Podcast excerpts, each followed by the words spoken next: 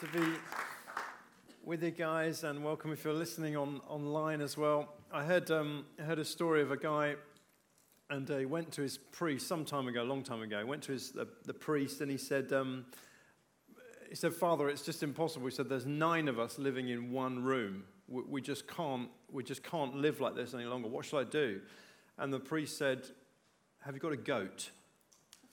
And he said, "We have got a goat. Why do you ask?" He said, "Take the goat and bring the goat into the room with you." He's like, "You must be mad." He's like, "Do what I say and come back in a week." Anyway, the next week, the guy comes back. And he says, "Father, it's just impossible. The goat is a nightmare. He eats everything. He keeps us awake at night. He's filthy. We cannot live with this goat any longer. One day longer, we can't cope with it." And the priest says, "Go back home. Put the goat back outside. Come back in a week." The guy comes back in a week, filled with life. He said, "Father, it's amazing. Now that it's just the 9 of us and no goat, we're loving it. We're loving it." The point being, of course, it's so easy, isn't it, to look for the next thing, to look for what we want to change, to look for the next breakthrough, and forget to be thankful for what we have. Now that we haven't got a goat in here, wow, it's amazing. So easy to forget. And just in this season, as we finish another academic year, I just wanted us to begin by, let's just give thanks to God for a moment. So why don't you just turn to the person next to you, maybe say, "Here's one thing that I'm thankful for. It's one thing that God has done this year that I'm thankful for." It might be that I'm not living with a goat, but I'm sure it's more profound than that. One thing that you're thankful for. Just take a moment, shall we? Let's just take a moment to give thanks to him.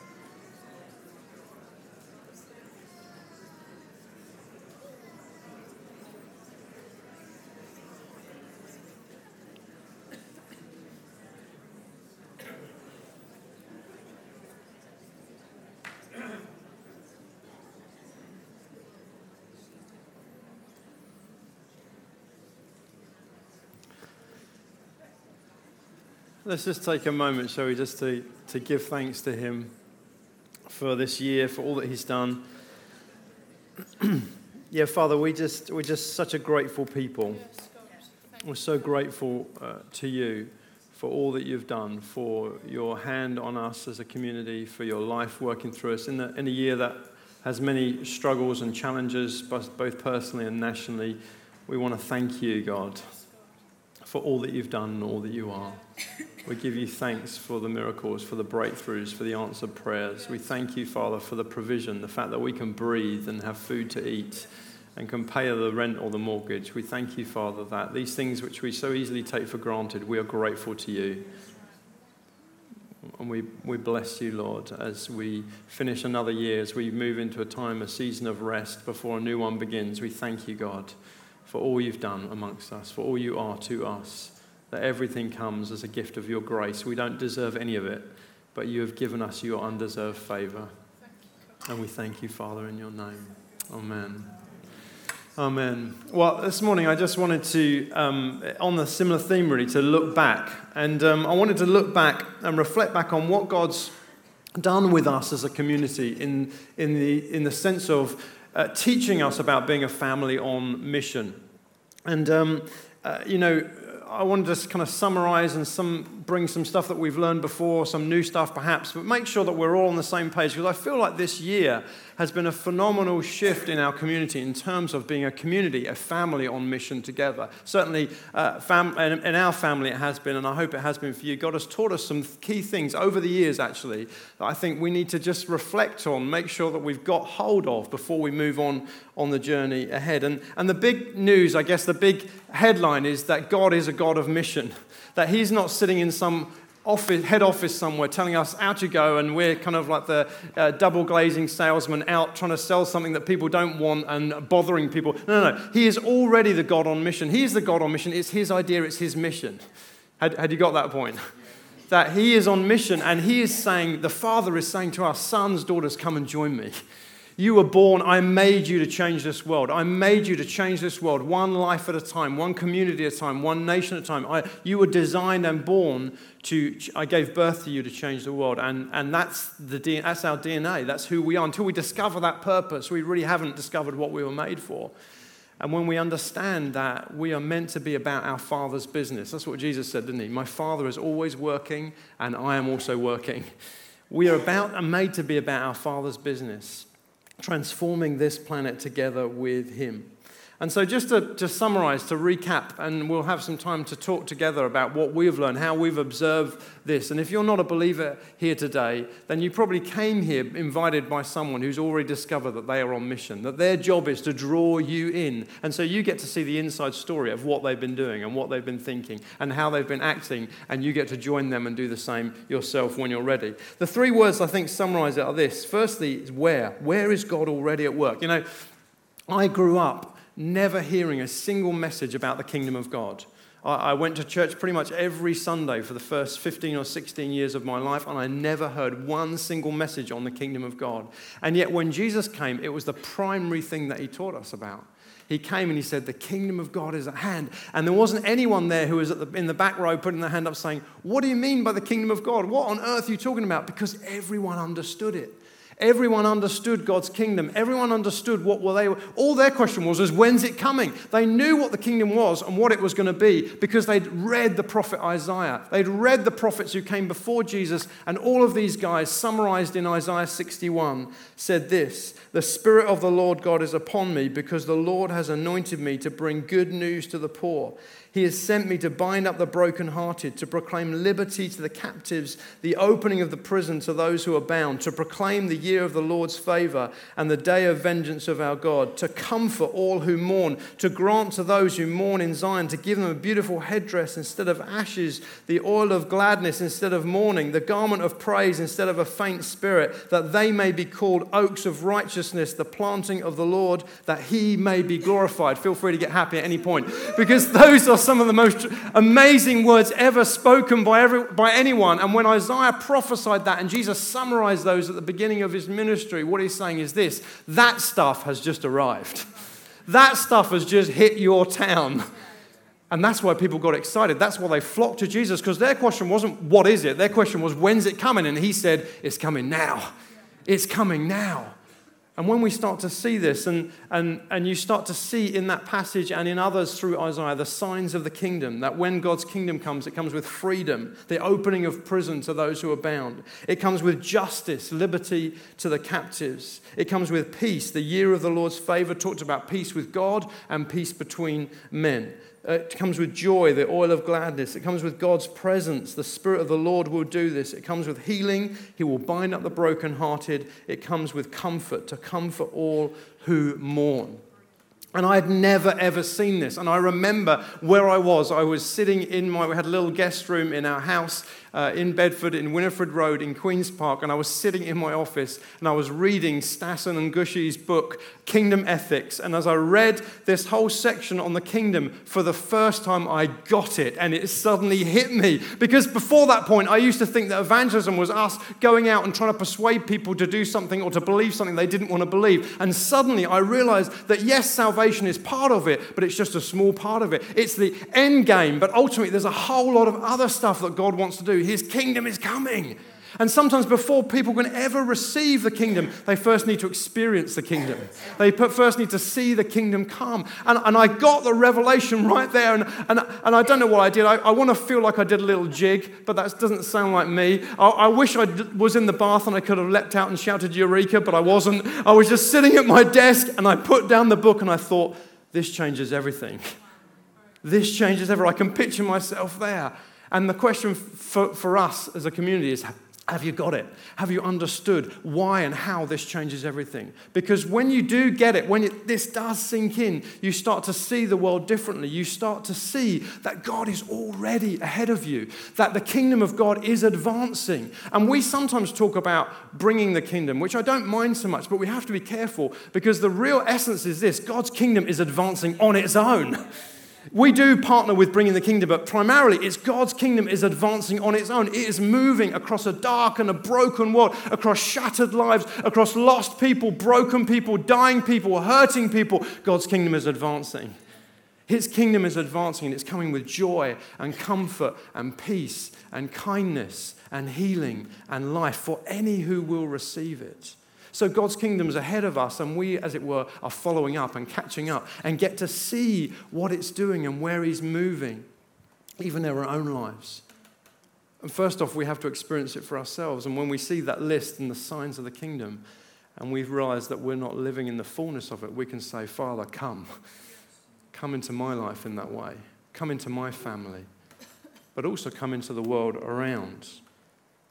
The kingdom of God is advancing. And sometimes it's in the small.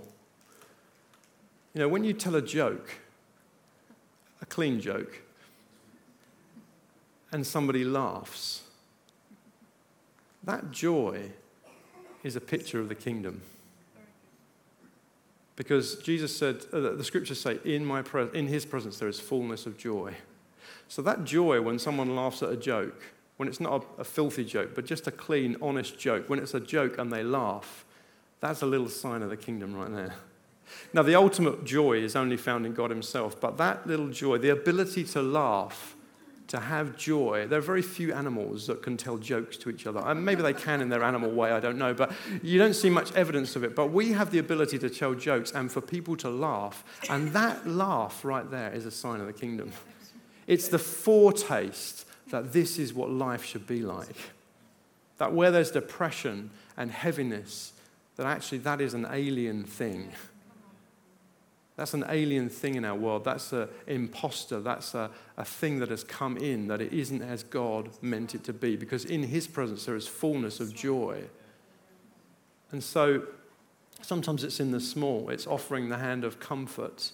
And some people just carry different parts of the kingdom in greater measure. I mean, my friend Mel here, if we ever have a medical emergency, the first thing I do is pick up the phone to Mel. I just keep ringing till she answers.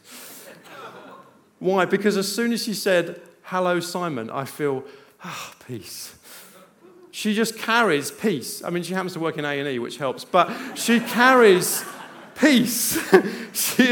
She is so peaceful. And so when she says, hello, Simon, just the sound of her voice gives me peace and comfort right there. Right there. Some people carry, we can all carry this measure of the kingdom in the small, in the great. When you offer comfort to a friend, when you sit and listen, you carry something of the kingdom there. Because that is an alien concept in a dark and broken world.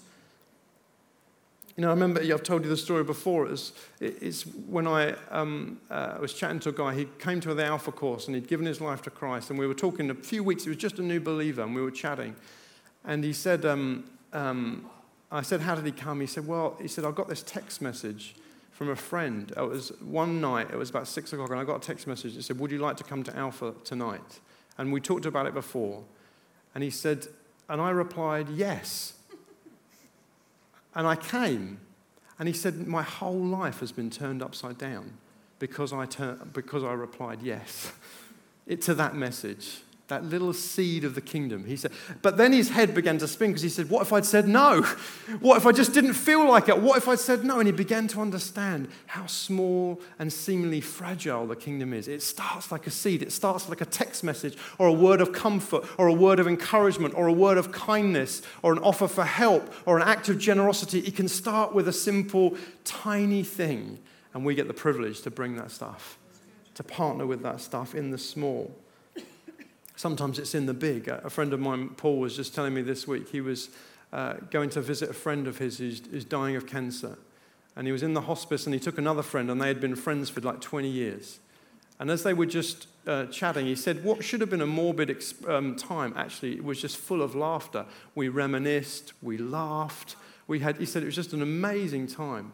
And he said, as I was leaving in the bed opposite, I noticed there was another guy in a hospice, obviously so equally dying. And I looked at him, and he looked at me, and I kind of acknowledged him. And he said, well, you guys are having a good time. And I said, yeah. And Paul said, yeah. And he said, we have. And he said, how come? Wow. He said, well, and he went to be with him, and he said, we're Christians, and my friend is about to go and meet the person that we've loved all our lives. He's about to go and meet Jesus. To be honest, I'm a little bit jealous. He said, and so we're laughing because of a lifetime following this guy, and we've just got so much joy, and he's just about to go and meet him, and so we just had a good time. This is our last time probably we'll see each other. He said within 20 minutes, he'd led that guy to the Lord.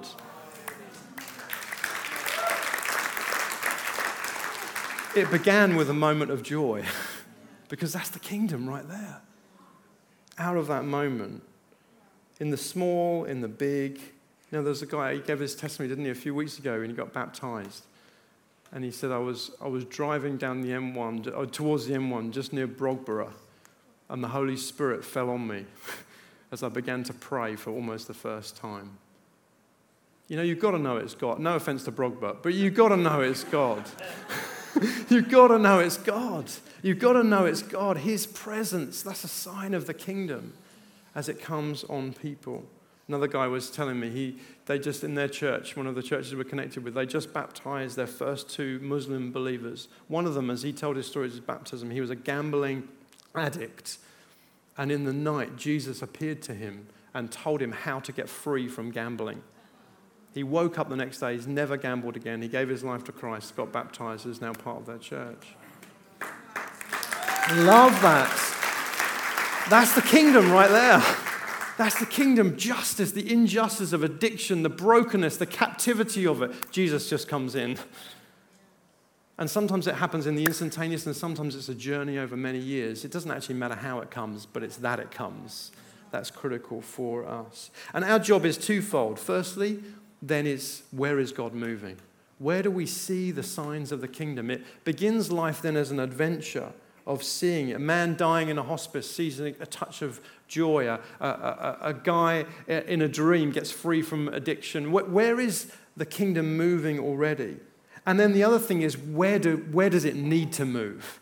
Where does it need to move? When we understand this, we suddenly become sensitized. The Bible describes us as aliens in this world. Some of you are like, I feel like an alien. No, you really are an alien. You really are an alien. You're an alien. This world is not meant to fit. When you read the news, when you talk to a friend who's in a distressing time, when you're struggling yourself, when it feels like this world is just not right, that's how you're meant to feel. Because this world is not right. And the trouble is we sometimes get desensitized to that. And we feel like we fit, but we don't fit. We are meant to live as aliens, as people traveling through to another world, a better world. And so when this world doesn't feel right, there should be something that rises up in us. Something that says, this is not right. You know, it says at this moment where Jesus is standing by the tomb of a friend, his friend Lazarus. And it's interesting, John, the writer of that gospel, he uses the word embrimamai, which basically means to snort like a horse ready for battle. He uses another word, terasso, which means to be churned like the sea. And so Jesus standing by the tomb is like snorting like a horse ready for battle. He's churning on the inside. I think that's something of how we need to live as believers. That where we see the opposite of the kingdom, where we see distress and turmoil and darkness and destruction, there should be something that rises up within us. There should be something that makes us prepare for action, that makes us feel, God, the kingdom's got to come here. What is it for you? What is it for you? John G. Lake, one of the great healing evangelists, wrote this as he saw his sister, I think it was the fifth member of his family, dying of cancer. He said this, a great cry to God, such as never before, came from my soul, and it went up to God. She must not die. I would not have it. Had not Christ died for her, no words of mine can convey to another soul the cry that was in my heart and the flame of hatred for death and sickness that the Spirit of God had stirred within me. The very wrath of God possessed my soul. How about us? Are we churning against the things in this world that aren't right? Because when we start to get that churning, then we start to see the where. Where is the kingdom moving? Where should it move? And it starts to prepare us for action, for our part in this. The second thing is the who. Paul, one of Jesus' earliest followers, is in Corinth. It's getting pretty sticky because what's happening is people are rejecting his message. And he'd been beaten and stoned in various other places. And so you can imagine, is it time to flee? Is it time to stay? You know, he was bold, but he wasn't suicidal. And he's at this point of thinking, should I stay? Should I go? And what happens is Jesus appears to him in a dream. And it says this, Jesus said to him in the dream, "Don't be afraid. Go on speaking and do not be silent. For I am with you and no one will attack you or harm you. For I have many in this city who are my people." And that line's always stood out to me. I have many in this city who are my people. It stands out to me because Paul had just arrived and no one in the city had heard the gospel before. No one even knew about Jesus in this city. Paul was the first person to come and tell them about Jesus. And yet Jesus says, "I've got many people in this city." What's the point? He's outside of time. He is outside of time, and so he sees into time and he knows who will respond to him. And he already calls them his own. He calls them his own. You know, before you gave your life to follow Jesus, he called you his own. He called you his own. He knew you and he called you his own. And it's the same for others now. There are those who are not sitting here this morning or in any community who Jesus calls his own. Our job is to find them. Our job is to find them and to tell them the news that they have been waiting to hear all their lives. I don't know about you, but when I first understood and got the gospel, it was the news that I've been waiting to hear all my life. I just never got it. I'd never fully understood it before, but I've been waiting to hear it. And there are people who are out there. The who is the second part. And so Jesus sending out his earliest followers, when he sends them out, and we'll read it in Luke 10, says this, "The Lord now chose 72 other disciples and sent them ahead in pairs to all the towns that he planned to visit. These were his instructions. The harvest is great," say great, "but the workers are few," say few. "So pray to the Lord who is in charge of the harvest. Ask him to send more workers into his fields. Now go. Whenever you enter someone's home, first say, 'May God's peace be on this house.' If those who live there are peaceful, the blessing will stand. If they are not, the blessing will return. Don't move around from home to home. Stay in one place. Eat and drink what they provide. Don't hesitate to accept hospitality, because those who work deserve their pay. If you enter a town and it welcomes you, eat whatever set before you. Heal the sick and tell them the kingdom of God is near you now." Notice those words we referred to in a moment ago. "Then he said to the disciples, 'Anyone who accepts your message is also accepting me. And anyone who rejects you is rejecting me. And anyone who rejects me is rejecting God who sent me.'" And out of that passage, we can draw three principles. Jesus was showing them, how do they know who is the who? How do they know who the who of Jesus' people are? Who are the people that Jesus has prepared in advance for this message? Who he's sending us to? How do you know? And the three things he tells them are this. Firstly, it's the people who welcome you. Whoever welcomes you into their home. It's the towns, it's the places, it's the people who welcome you. Secondly, it's the people who serve you. He says, notice this, he says, "Eat what's set before you." So therefore, there are some people who will just serve you, who will naturally, they'll become a relationship. It's not just about them serving you. Somebody like, "Great, free dinner." No, it's not just about them serving you. It's about a relationship where you get into, where you serve one another, where you connect with people. It's not just kind of impersonal. There's a connection forms as we serve one another, but particularly as they serve you. And the third thing is, as they listen to you, whoever accepts your message accepts me, is what Jesus is saying. Those who welcome you, those who serve you, those who listen to you. Those people around you, Jesus says, those are the people who are the people of peace. The people that he has got his name on very often. And they're often not what you expect. I remember a different friend, Paul, he told me his story. It's always stood with me. I love the story. And he was praying, "God, He said he had been understood these things. He taught his family, he taught his church these things, and yet he himself didn't have a person of peace that he could connect with. He's like, God, you've got to give me a person of peace. And you've got him, my daughters, my wife, everyone's got a person of peace that they know that you've called them to apart from me. You've got to give me a person of peace. And then into his mind comes a guy and a lady, his wife, who were neighbors. And this couple were, to be honest, a bit chaotic. They were both alcoholics. Their lives were a bit of a mess. And his first thought as these people came into his mind were, no, Lord, no, not them. Not them. They were just in turmoil. Their whole lives were just kind of surrounded by chaos, the drink and everything. He wasn't judging them for alcoholism, but they were just chaotic people. And he's like, no, Lord, not them. And so he's praying, God, you've got to give me a person of peace. You've got to send someone. I need someone. As he's praying the prayer, the doorbell rings. He goes to the doorbell, opens the door, and the guy of the couple is standing there. And to add insult to injury, he is wearing a T-shirt from the brand Disciple. You can't get much clearer than that. And so Paul's like, okay, Lord. And he begins to reach out. Anyway, both of this couple give their lives to the Lord. They both come to know Jesus. And they were then plugged in and become key members of the church that he began, got free from their alcoholism. So it's sometimes not the people that we would want it to be or even the people we expect it to be, but we've got to recognize this is not our mission, this is God's mission. And there are people that he is bringing us to that we might not expect. You know, in the last few months as we've been on this journey, Caroline, we've been praying as a family, and every Tuesday morning now we pray with the kids, we pray together and say, God, show us and help us with our people of peace. And we've all got people that we feel the Lord has led us to. One of them came from Caroline being at the gym. Again, a lot of our stories come from Caroline at the gym. She's not there that as often as it sounds. But she was there, and there was a guy at the door who was on the exercise bike and was just like welcoming everyone who came in. But he was clearly just a member of the gym, but he was welcoming everyone. To the point that Caroline thought, I've got to talk to this guy. And so she said to him, hey, you should be paid to do what you're doing. You're the best welcomer they've got, which is basically no one. And he said, and they just began chatting. And during the conversation, he said, do you know what? He said, I knew that I needed to talk to you today.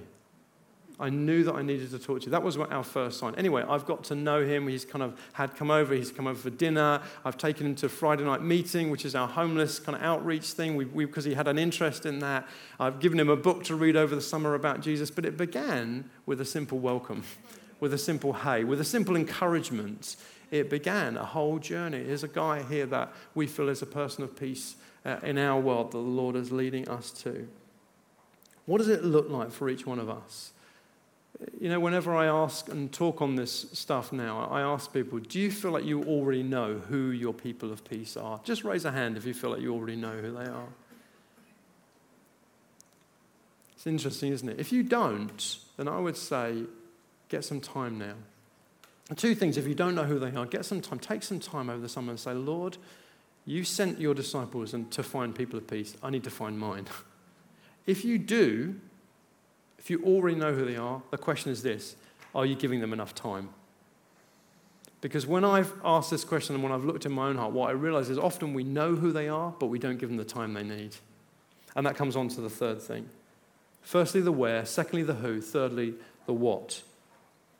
What is he asking us to do then? And I think it's summarized really in four words. Presence, blessing, hospitality, and dialogue. Presence, blessing, hospitality, and dialogue. Presence, where is God calling me to be present? How is he wanting me to change my rhythm, to live my life so that I'm just around people? Notice how Jesus was just with people. He walked with them. He talked with them. He ate with them. Discipleship is as simple often as having a meal with somebody. When we are called to reach out on God's mission, very often it doesn't mean changing masses of what we do. We don't have to sell everything necessarily and move to another country. It just means living mindfully with presence. Presence with God and presence with other people. Walking through life with an awareness that this is what I was called to do. Presence. What does it mean? Does it mean going to the same place to buy your sandwich every day? Does it mean walking down the same streets every day? Does it mean just being present in your family and actually connecting and listening? Second thing is blessing. Who does God want us to bless? Maybe it's praying for healing. Maybe it's giving a gift. Maybe it's taking some time to listen. Jesus did all of those things.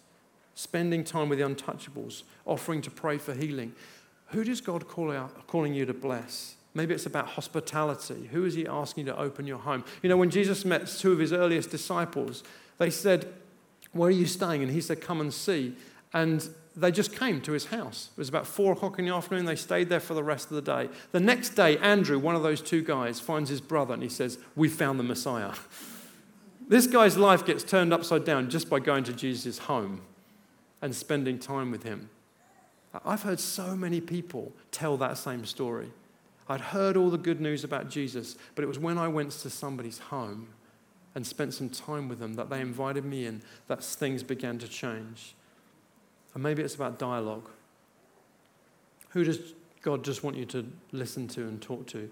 You know, Jesus was a master question asker. He asked 307 questions in the Gospels. 307 questions. I used to think to be on God's mission meant being the answer man.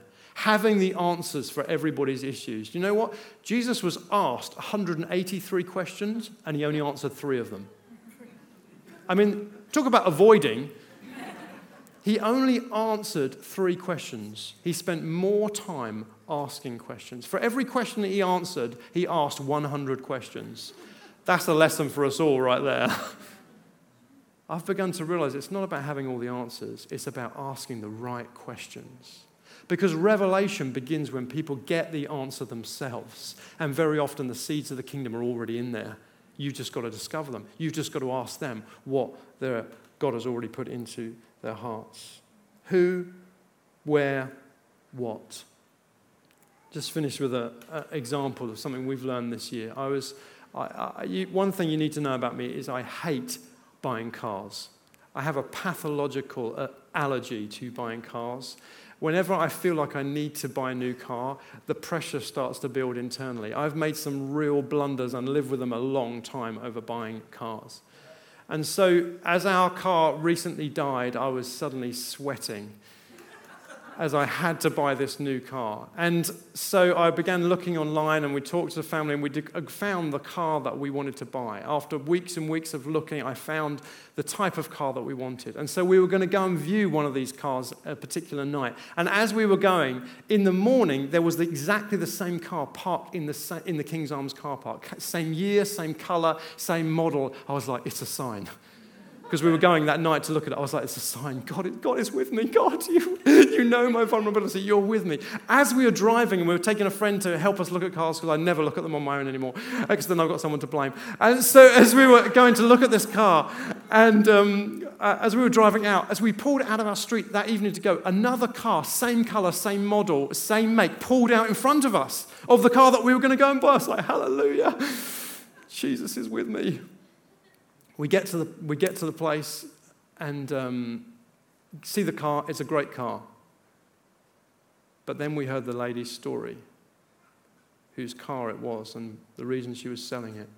And the reason she was selling it was that her partner had just left her and she's got 4 kids under 7 at home on her own. She was selling the car because she had to buy a bigger car. She couldn't fit all 4 car seats in the car, so she had to buy a bigger car.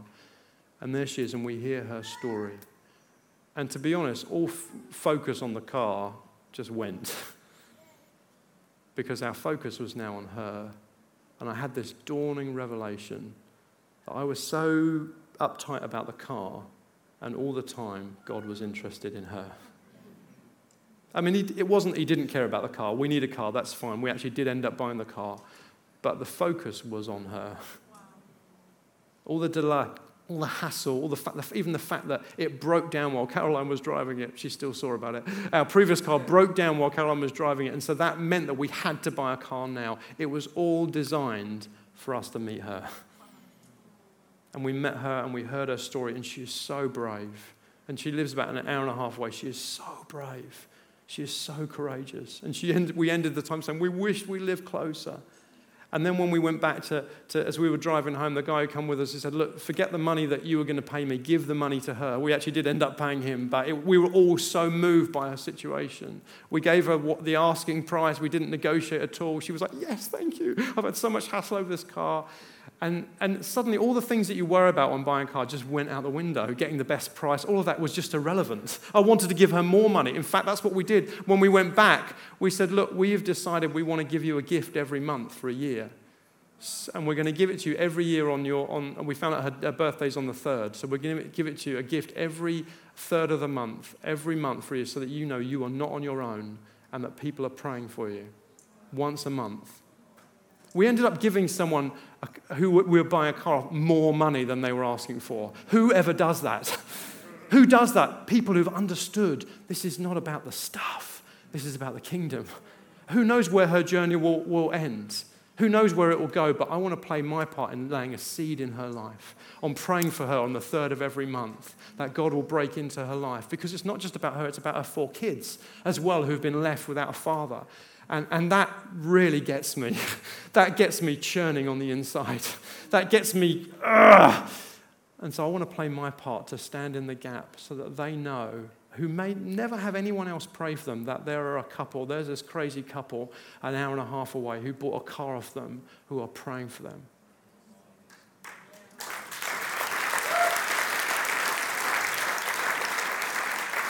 And I came, to be honest, you applaud, but I came home so repentant because I realised, Lord, all this time I'm just so focused on this stuff that's so unimportant, and you are focused on the people.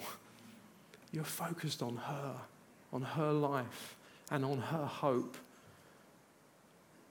And it changed me. It changed something on the inside. What is it for you? Where? Who, what? When it comes to living out as a people on mission, we're on God's mission. He is ahead of us. We're just joining with him. The question is, where's he already working? Who's he already touching? And what's he asking us to do? Be it small or great, we can play our part. Why don't you just take a moment, just turn to, I know we normally finish praying for each other, but just take a moment, turn to the person next to you. What stood out to you from this morning? What's the next step for you on this journey of being a people on mission? Just take a moment, turn to the person next to you and say, what stood out is I want to go home for lunch, that's fine, you can say that, that's cool. What stood out for you? What's the next step for you?